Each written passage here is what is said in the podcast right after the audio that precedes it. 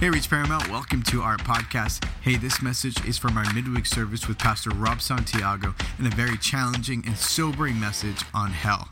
Enjoy this message. Thank you, thank you. You may be seated. Thank you so much for that. I appreciate it. Um, man, I, I I'm just excited to be up here this evening with you guys, and I have a uh, um, I have an interesting um, sermon for you guys this evening. And I, I, was trying to stay on this topic of, of our theme, right? But our theme is technically, it's funny, it's, it's, it's over. Our theme's over. And so it's over. So I, I got into this concept as I was praying about it, like, you know, when is it over? You know, so I started thinking about death and I started thinking about some deep things. And, and tonight I want to talk to you about something that's very, very um, a topic that's very interesting, but that no one likes to talk about. I want to talk about hell tonight. And so I, I know, right? It's like, what? You want to talk about hell? Yeah, I want to talk about hell tonight. In church? Yeah, specifically in church. There's really no other place where you should talk about hell but in church. Amen. So let me just pray. If you guys would just bow with me. Heavenly Father, we just thank you, Lord.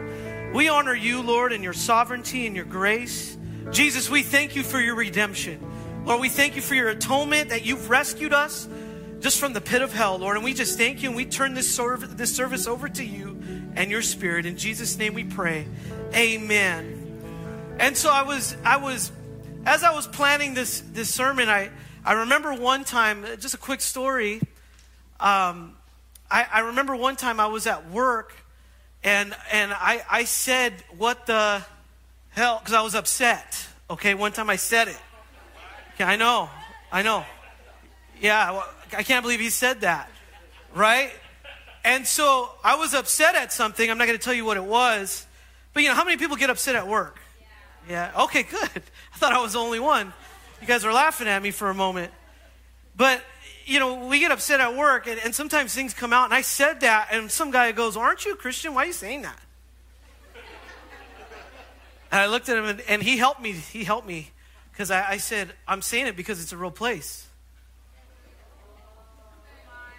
And, and, and, you know, so he, he, you know, he, he actually started probably thinking about his life in that moment, you know. And, but it's one of those things, guys, where hell is, is a real place. And it's a place where, it's funny, it's a place we don't want to think about, right? And so um, I, have, I have a lot of quotes today, okay? Uh, um, and, and C.S. Lewis writes this he says, The doors of hell are locked from the inside. And, and I began to unpack what he was meaning by that. And really, what it means is that people are in hell because they've turned away from God on purpose.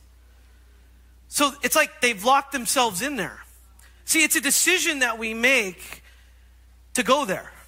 But here's the funny thing about it is it's it's one of those things that kind of creeps up on you. Right?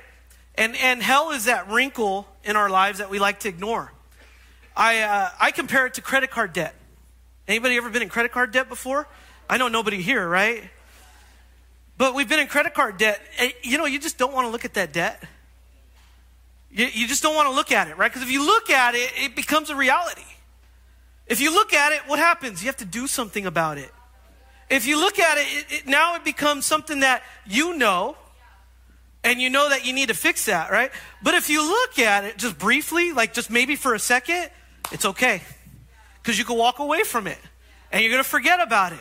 And, life is good, but you probably have a lot of credit card debt. It's like that, right? It's the elephant in the room that nobody sees, right? It's the elephant that nobody wants to address, and we intentionally look away from this. And I look at that and I said, man, is that not the is that not the best strategy for the enemy? Is that not the best strategy for Satan? I remember I, I had this, and I've said this quote here before. Um, I got saved when I was a senior in high school. And so I, I, this was my, my high school quote. You know, you have to put a quote for your yearbook, right? I said this the greatest trick the devil ever pulled was making the world believe he didn't exist. And I love that quote. I didn't come up with it, okay? It's from a movie, okay? It's from a movie called The Usual Suspects, okay? And it's the greatest trick the devil ever pulled was making the world believe that he didn't exist, right? And then Francis Chan says this. He says the lukewarm people don't really want to be saved from their sin. They want to they want only to be saved from the penalty of their sin. The penalty of their sin is what? It's hell, right? It's death. It's eternal damnation. And so as I'm praying and reading this, I figured something out. I just I said, you know what? Hell has been really camouflaged in our culture today. It is camouflaged so much that even if we try to look for it, we're a little confused by it. Right? The luxuries of this world camouflage it. Right? The passions of other people camouflage it. Right? I know a lot of people are like, they like surfing YouTube for new doctrine. Like the Bible is a brand new book or something. Right? It, the Bible's like some brand new book, so we have all these brand new thoughts and we're woke now. Right? Let me tell you something. The, Bi- the Bible was written intentionally to be unchanged.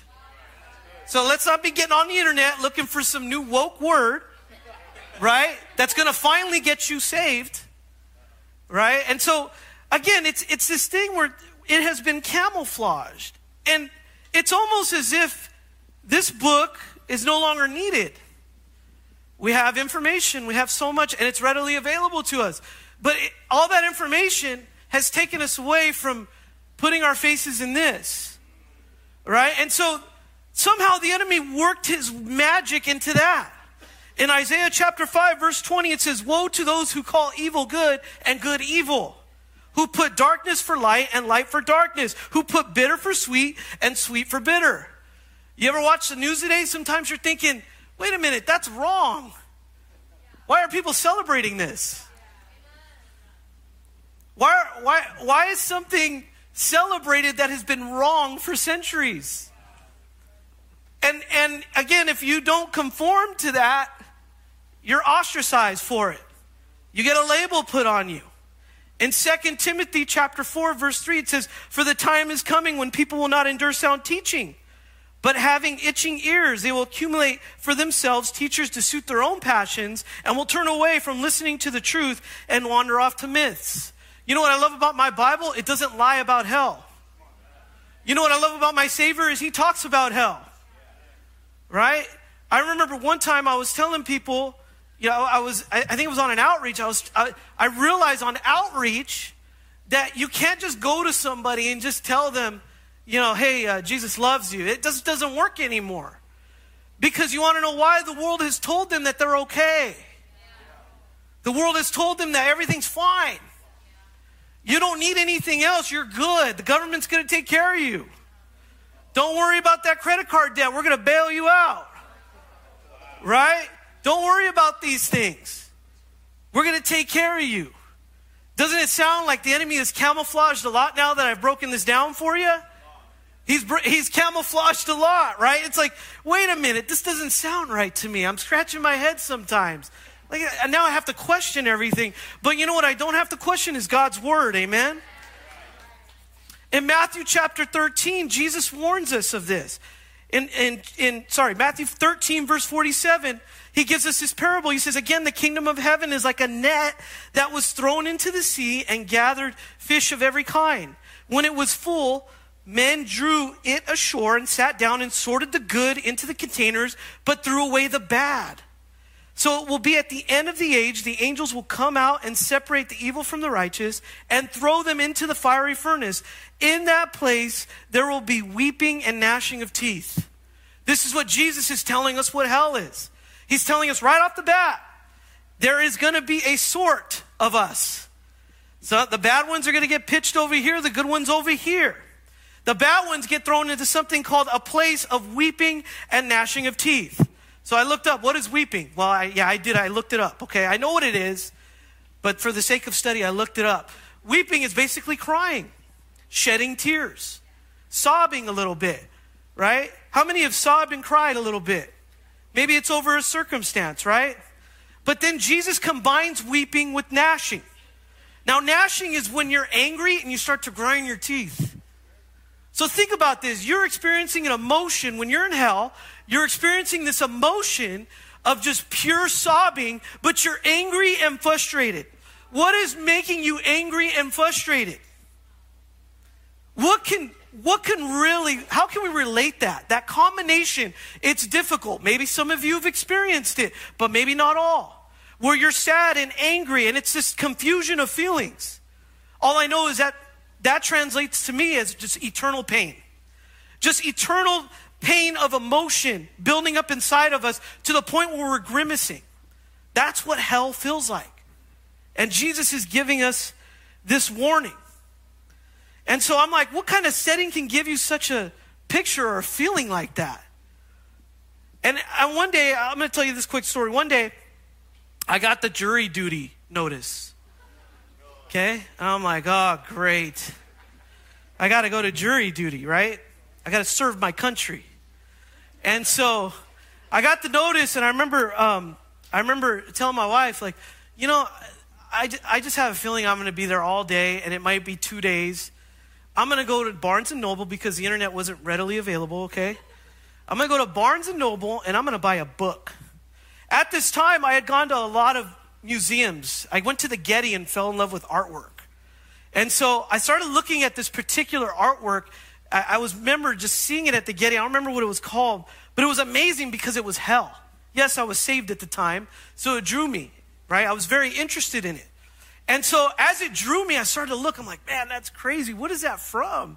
And I remember this lady telling me that's actually this from this author named Dante. And, and it was artwork from something called the Divine Comedy of Dante, who's a who's a, an Italian poet, all right? And he wrote it as a sonnet. I said, that's the book I'm going to buy for jury duty. I want to read about this. I want to read about hell. What better way to be a jury duty, feeling like hell, reading about hell? Right? And so I said, you know what? Let me go ahead and, and buy this book. So I started to read it. Very tough read. Okay? But let me tell you a little bit about what he wrote about hell. Now, this isn't, I'm going to say this, this isn't necessarily biblical, okay? You may see biblical concepts tied into it, but this is very much so something that he came up with and what he thought was hell, what hell was, and he wrote a story about it. And in the story, this guy is being navigated through hell. And there's different levels of hell. Okay, there's different circles of hell. It's called there's actually 9 of them. So based off your greatest sin, you'll be in one of these levels of hell. Okay? Now I'm going to show you a picture. And I already know what you're going to do. You're going to look at that picture, you're like, man, I can end up right there. Okay? So I'm going to ask the team, go ahead and put that picture up. This is just a, a quick diagram, all right? Again, I don't know if this is how hell is because I've never been there. Okay? I'm not saying that this is what hell is. But these are the nine layers that he had came up with. Now let me explain this just really briefly. These are different kind of categories of where that falls, right? You could see there's gluttons, greedy, wrathful. And each one of these is actually very descriptive and ugly to know. You could see at the bottom there, you see that guy right there? That guy's not good. You want to stay away from him. That's Satan. Okay? then, but you could see right in here, you have this section called fraudulent. And I looked at that, I'm like, that's a big section, man. What the heck?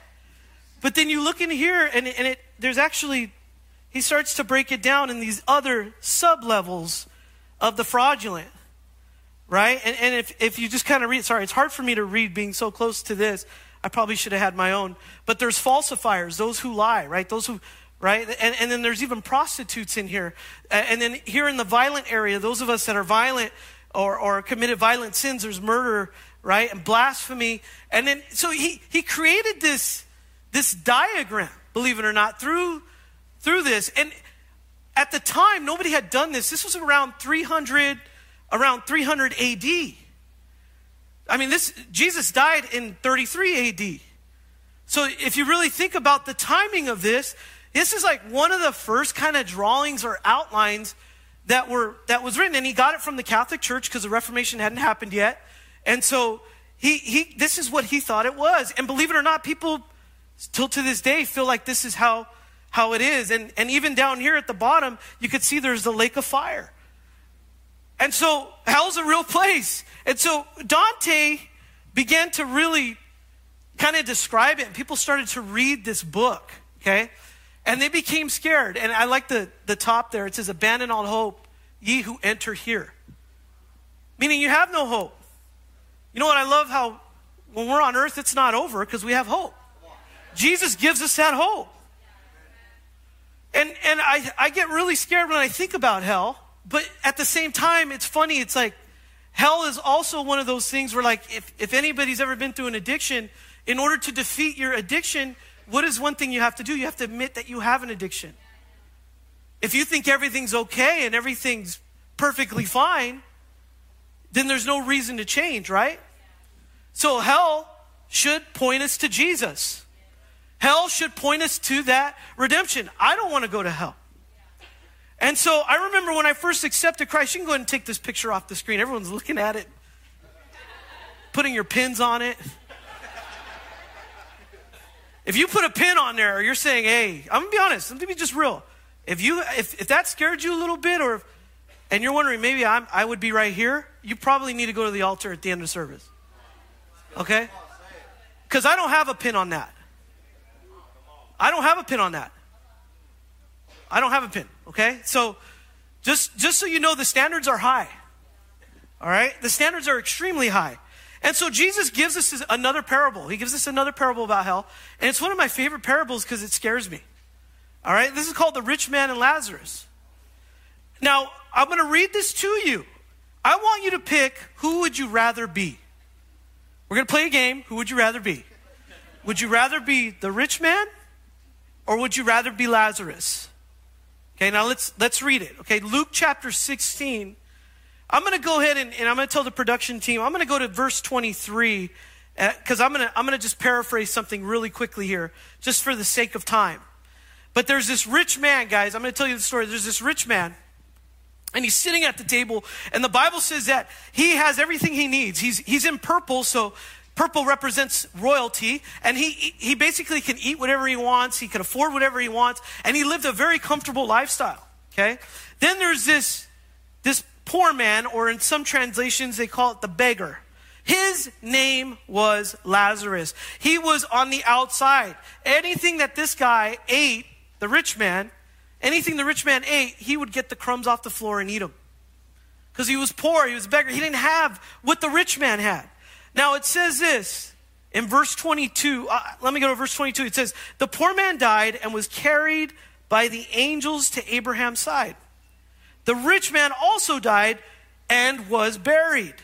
Verse 23 says, And in Hades, being in torment, he lifted up his eyes and saw Abraham far off and Lazarus at his side. So let's just stop right there for a moment.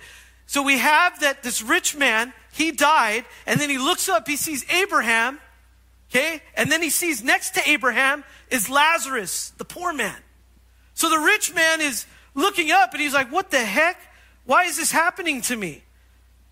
In verse 24, it says, And he called out, Father Abraham, have mercy on me and send Lazarus to dip the, the end of his finger in water and cool my tongue, for I'm in anguish in this flame. But Abraham said, Child, remember that you in your lifetime received your good things, and Lazarus in like manner bad things. But how is he comforted here, and you are in anguish? And besides all this, between us and you is a great chasm has been fixed in order that those who would pass from here to you may not be able, and none may cross from there to us. And he said, Then I beg you, Father, to send him to my father's house, for I have five brothers, so that, they, that he may warn them, lest they also come into this place of torment. But Abraham said, They have Moses and the prophets, let them hear them. And he said, No, Father Abraham, but if someone goes to them from the dead, they will repent. He said to him, If they do not hear from Moses and the prophets, neither will be neither will they be convinced if someone should rise from the dead. Jesus kind of talking about himself there. Right? And so who would you want to be? I think all of us would say there, hey, I want to be a I want to be the poor man. But guess what? The rich is telling, or I'm sorry, the world is telling you to be the rich man.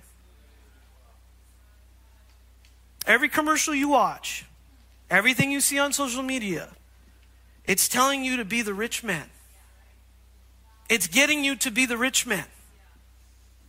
It's cultivating you. All that dopamine, when you start to look at those things on the internet, All that craving that you get. Why do they get to go on vacation? Look at they're eating at the hottest spots, chilling at the freshest restaurants. And I'm stuck here. Stuck here what? Being a beggar? This is a tough world we live in. Right? Because, yes, we want to be with the in crowd. We want to be hip. Right? We want to be, we, we want to do all those things. But at the same time, what we read in this story is what somebody wasn't, ch- he wasn't chasing the riches. The poor man, right? The poor, Lazarus, he was actually the one sitting next to Abraham in heaven. See, you probably look at that and you say, well, it says the rich man. Pastor Rob, it says the rich man.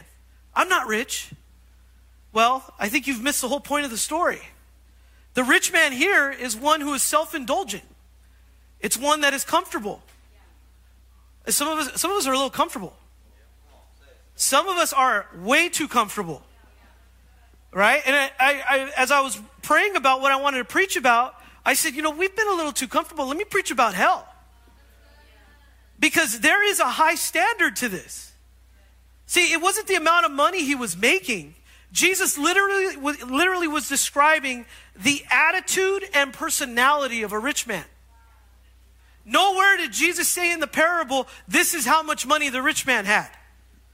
He was specifically bringing out in the parable the attitude of the rich man. And let me tell you, all of us, all of us can sometimes carry that attitude. We who live lives of comfort, we live a life in danger. See, Dante wrote this. this I love this. Dante wrote this. He says, My thoughts were full of other things when I wandered off the path. You guys ever been distracted before? Right? You're going out throughout your life, you're chasing a career. You know, maybe maybe you're you, you got to get a certain amount of money, you have a personal goal, but it's consumed you so much that you've forgotten about your spiritual life. Maybe you've opened up a business, and since you've opened up that business, you have new responsibilities, and one of those ain't your faith. Right? These things take place. This is why we say, like, if you're a true disciple, you should be praying about these things. Just because it just sounds good. I'm going to open up a business. I'm good at this. I can make a lot of money. Is it good for your spiritual health? I don't want to be like Dante saying this My thoughts were full of other things when I wandered off the path. In other words, living a distracted life, lacking priority in your faith, not putting it first. You know what I love about church? You build community with people that are like minded, right? But number two, it's, it's tough for the devil to hide in church. I said that. Hell's like been camouflaged right?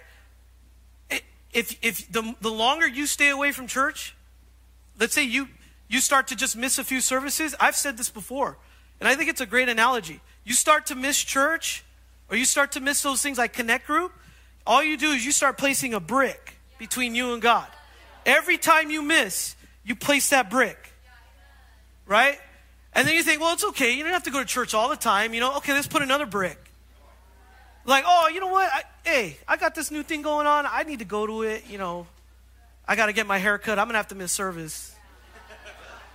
You laughing? Hey, you're laughing, but there's people in here that probably have done that. Right? So put another brick down. Before you know it, missing church is some is it's comfortable.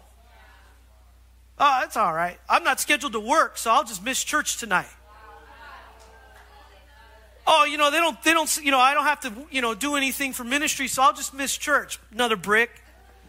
Before you look, before you know it, you start placing all them bricks. Now you can't even see God anymore. Church, I'm not, I'm not making this up. That's how it happens. I've seen it. Some of my good friends, some of my good friends started placing bricks on the floor, man. And they're not here today. They're not serving God. And it started with just one little compromise, one little brick. It started. And it, it can act like that in your life. If you're not careful, you start adding these bricks. Make it a priority. Your faith should be a priority no matter what's going on in your life. The other thing I want to bring about in this passage is that we learn Jesus kind of gives us a little, he gives us like a, a little picture of heaven and hell. He says that there's this great chasm between them so that they cannot cross over here and they cannot cross over to there. Do you realize that once it's over, once it's done, and the decision has been made, you're done? You have no more control. And if you end up in hell, you can't go there. You're going to say, oh, there's got to be some appeal or some pardon. There's not. Judgment is judgment. And so we have to think like that. We have to pray like that. We have to under, we have to have that perception and that understanding. So Jesus says there's this great chasm and no one can cross into it. See, we live a life where, hey man, it's easy, right? We have these thin lines in our lives where, hey, I'm going to walk on this path that leads me to church. But then your homies are telling you to walk on this path that leads you to the bar. Or your work is telling you, no, come over here. Walk over here instead. And before you know it, you're getting farther and farther away from the path that's closer to the altar where you're supposed to repent. And honestly, church, it happens so easily. It happens so quickly. I love what Pastor Isaac, he shared this quote, and I stole it from him. C.S. Lewis says this the safest road to hell is the gradual one, the gentle slope, soft underfoot. You know what soft underfoot means? It means it's comfy. You ever put your, your feet on, on just grass? It feels good. At least I like it. But it's nice and soft. You know, it's nice, gentle, sloping, soft underfoot. Without, listen, he continues, without sudden turnings, without milestones. And guess what? Without signposts. That means it's without warning. That means those that are tuning me out right now. I'm trying to be a signpost for you.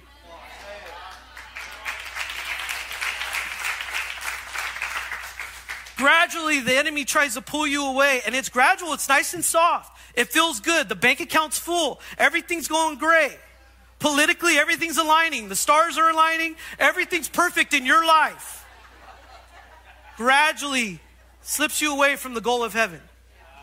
Business is doing good, can't miss work, got to do this.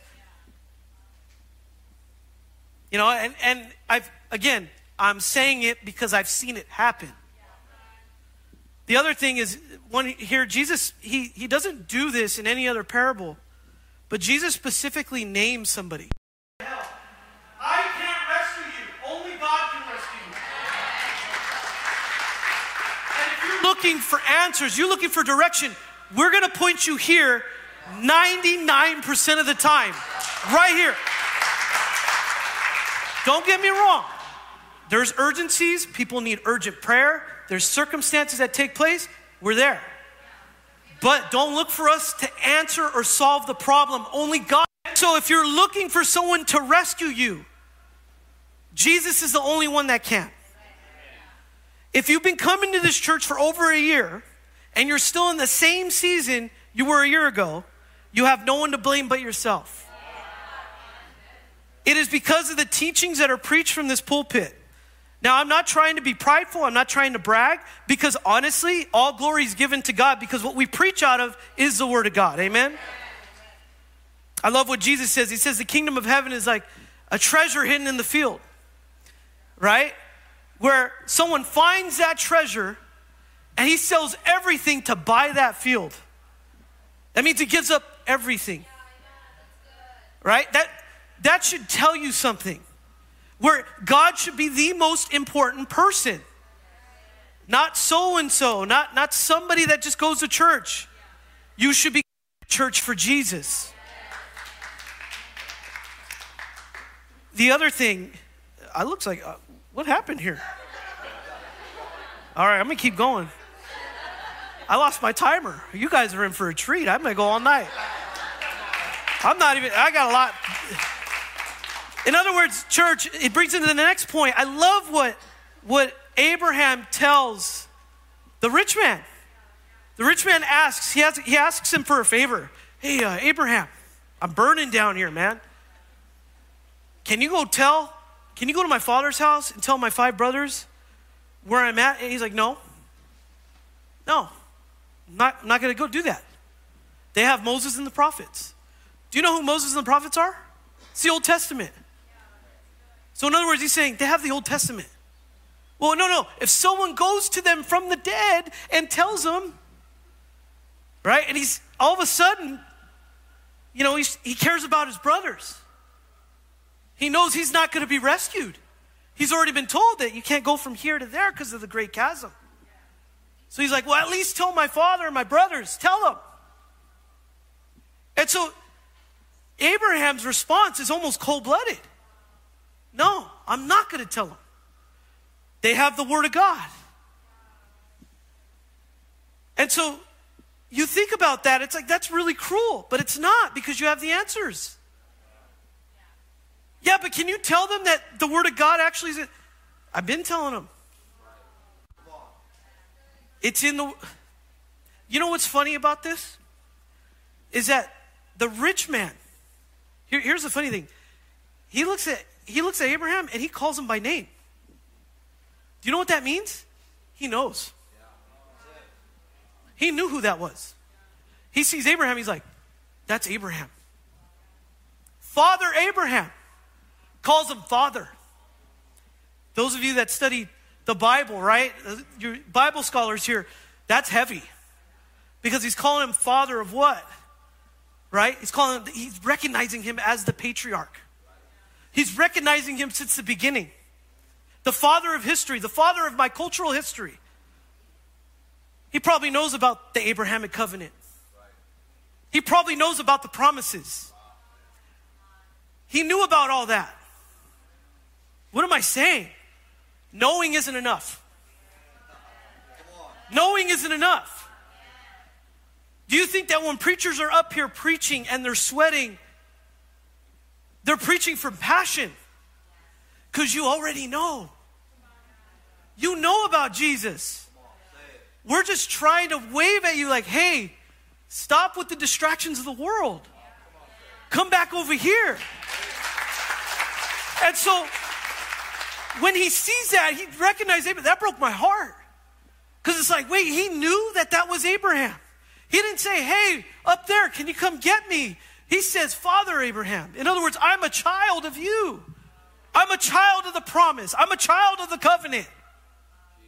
And he's like, yeah, they, listen, bro, they have, the, they have the word.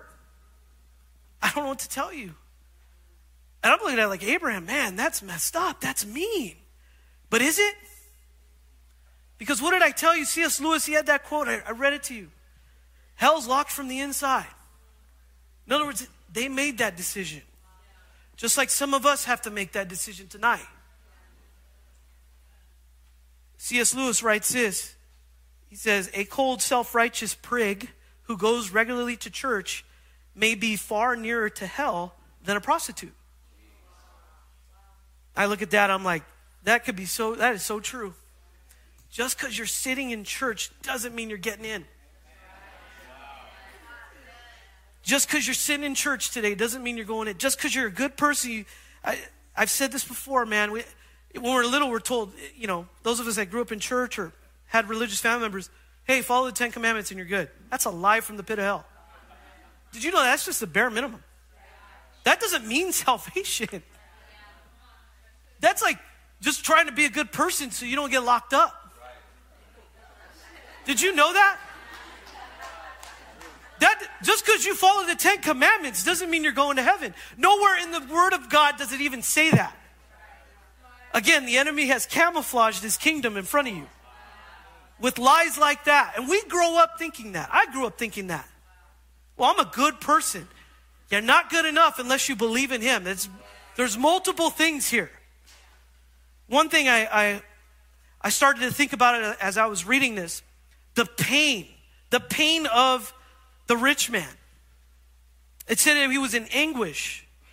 And he even says something crazy like, Can you go tell Lazarus to put cold water on his finger and touch my tongue? He's looking for some relief. That's how much the pain was. That's how much it was heavy on him. See, church, there's one thing that I think he felt. And I think that's what makes your teeth grind and it makes it gnash when you're in hell. It's the guilt.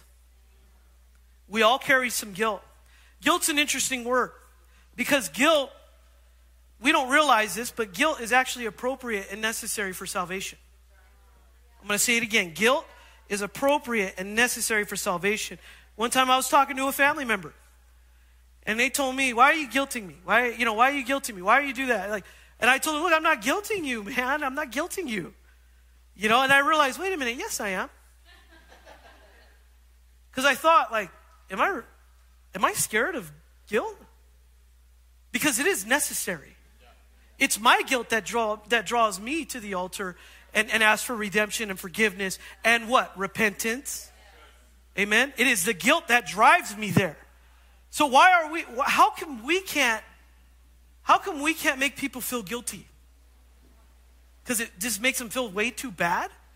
Will they feel better feeling guilty or will they feel better gnashing their teeth and weeping?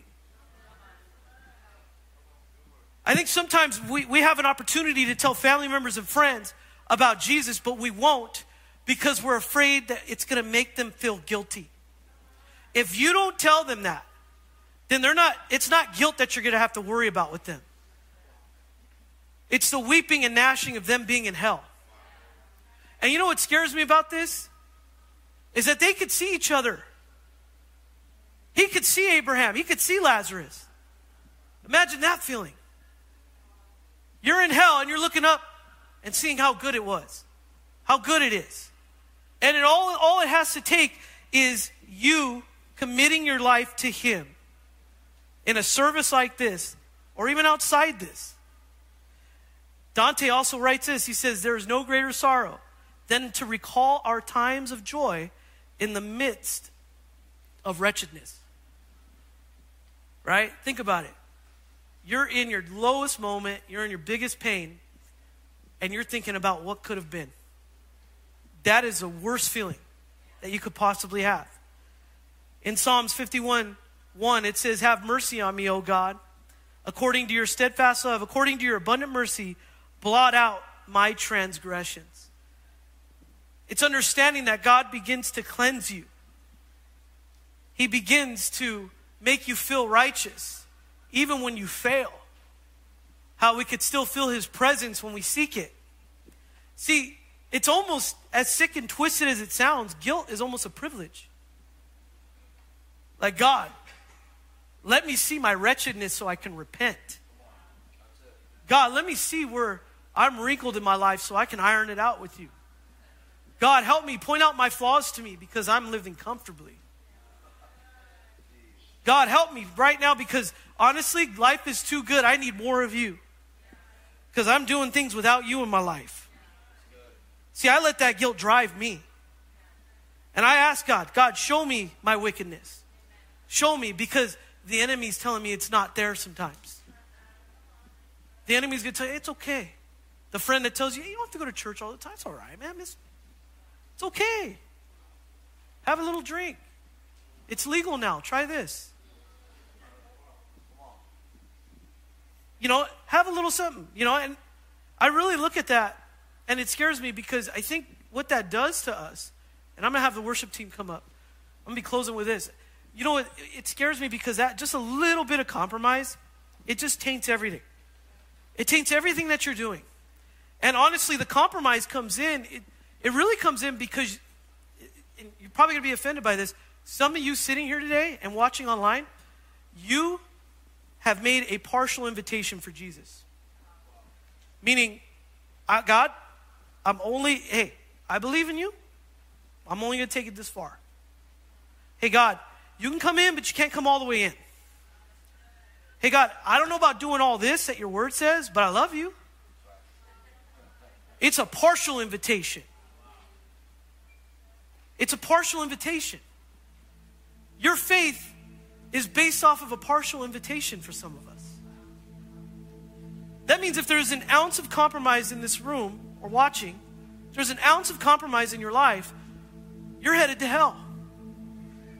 I'm that signpost you don't want to see, telling you you're headed there. And I know it's a deep discussion, and it's probably like, that's really mean, that's harsh. But I'd rather you feel guilty than you feel what it's like to have the weeping and gnashing of teeth. This is why we do what we do. This is why we study God's Word. We try to live righteous lives so we can help others. Do you know being in ministry is the greatest blessing of my life? Because if I didn't have the schedule of where I've had to teach, I've had to prepare, I've had to read God's word, I wouldn't have done it. I love that. I love that I took on that responsibility and I said, God, I'm going to commit my life to you. Because it told me that, especially when you dive right into ministry and you get to realize, hey, you know what? It is all worth it, but it is difficult. It's going to take your time. It's going to be it's going to impose on you. It's going to be all these things that you don't want. Right? You're not going to have the free time or you have to put time aside to prepare a lesson or you know what? You need to feed yourself so you can feed others. Because it made me examine my own life. I'm just being real with you today. It made me examine my own life. Should I be really talking about this if my life isn't right? And those, those moments of reading God's word alone, those moments of preparing lessons, have told me and, and brought me to this one conclusion like, the standard I've set is very, very high in my life, and I encourage you guys to set a high standard as well. Because it takes a high standard to get in. There's a great distance between heaven and hell. But it really, honestly, it only takes a second to figure out where you're going.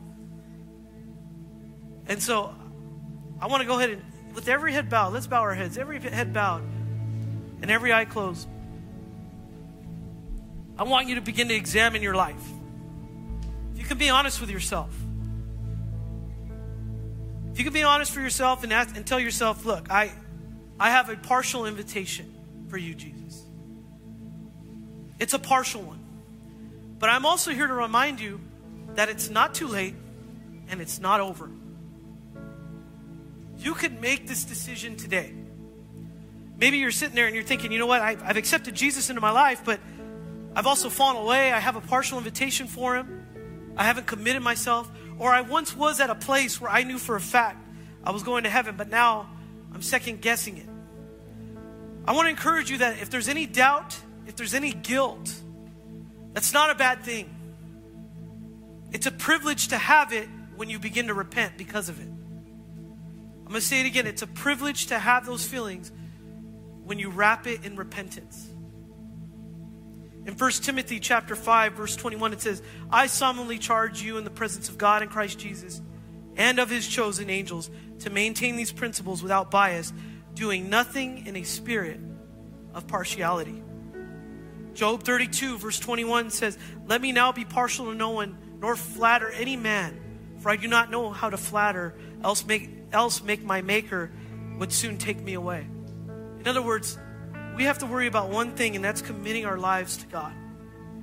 Not partially, but fully, complete, in every aspect of your life. And that's the most important part of this service is to have you have that opportunity this evening. So if you would like to commit yourself to Jesus, maybe you've never accepted Jesus in your life, maybe you've never made a full commitment to Him. If that's you, I want you to lift your hands.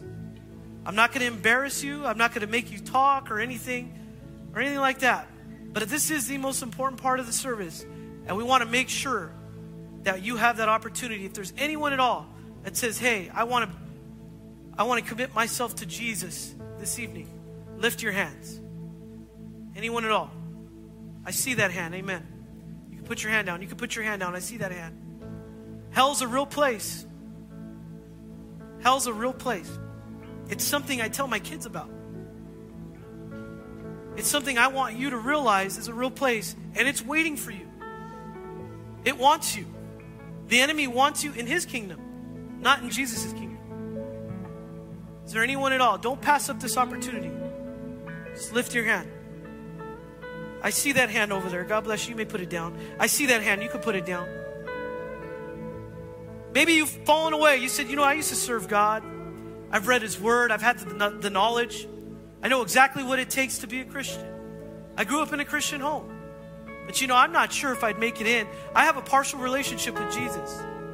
And I want to be able to commit that. I want to be able to say, you know what, I'm ready to take those next steps. If that's you, to make a full commitment with God, to go, come back to Him, I want you to lift your hand as well.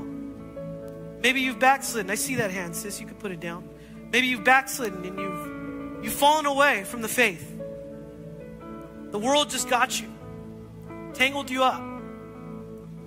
And now you're just feeling, you know what, I need to come back to God. If that's you, don't pass up on this opportunity. I want you to lift your hand. Again, we're not going to embarrass you. Amen. Listen, church, for those that raised your hand, can you just look up at me? Now, listen, we want to do one other thing. Just go ahead and look up at me if you've lifted your hand. I'm going to ask you to come to the altar. We're going to have other people come with you. You're not going to be alone. But I want to invite you right now to accept Jesus into your life. If you've raised your hand, would you come up?